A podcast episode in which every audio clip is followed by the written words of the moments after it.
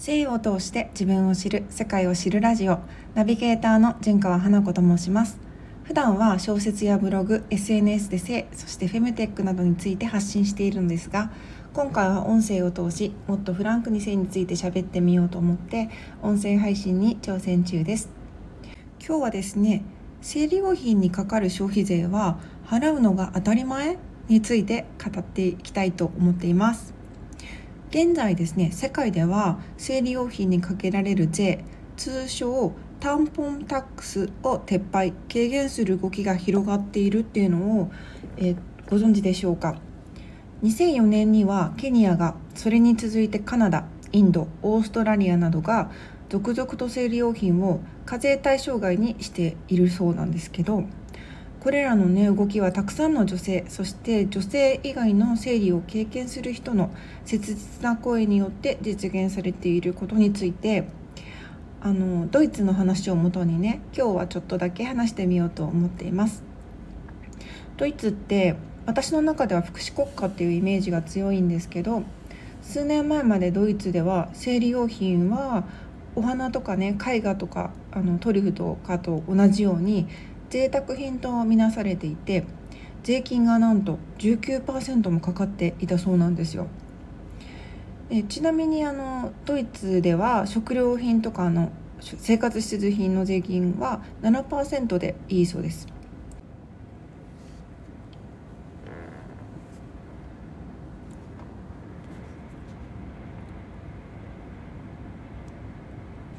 これっておかしくない？っていうことでこのことに注目したのがタンポンのサブスクリプションモデルを展開するスタートアップ企業の The Female Company っていうところなんですけどその方法はものすごくシンプルで、えっと、本はですね7%の軽減税率が適用されるそうなんですね。だったらその本にタンポン15個つけて販売するっていうのはどうだろうということでああくまで本として売られているので通常なら税率19%の担保が7%で税7%の税率で買えるっていうことになりますよね。ですね本その担保担保ブックスっていうのは40ページにわたって生理用品に関する面白い話が書かれているのもついていてそれプラスあの担保が15個がついてるということでした。うん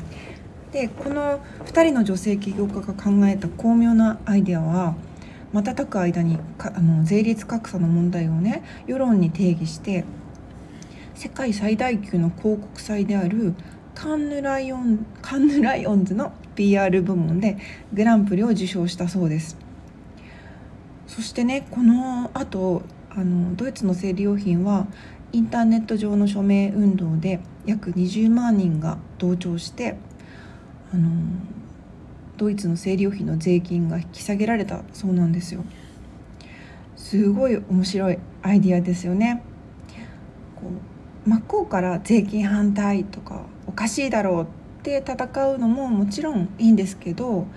あのそのおかしいだろうっていうのを逆手にとって本にして担保を売ったっていう発想がセンスいいって思いました。そしてこのタンポンブックの表紙のデザインもすごいかっこいいんですよね。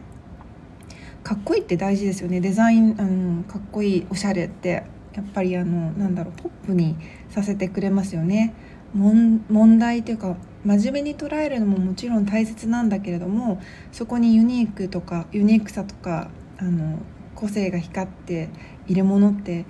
あのいいですよね。惹かれますよね。うん。まあ、そのなんだろう楽しいアイデアで問題に気づかさせてくれる商品とかあの物事とかそういうのってすごいことだって思うんですよね。うん、こういうの、うん、すごい尊敬しちゃいます。うん、大好きです。でこの生理用品の消費税なんですけどまあ日本ではどうなっているんだろうかっていう話を次回話したいと思っています。今回話した性にまつわる出来事や情報をノートの記事でも書いています。また「フィーリングといえばお相手はポルノ依存症」というコメディ小説が絶賛 Amazon の電子書籍 Kindle にて発売中です。私のプロフィール欄にホームページやリンクなども貼っておきます。お時間のある時に読んでいただければ光栄です。ここまで聞いていただきありがとうございます。純川花子でした。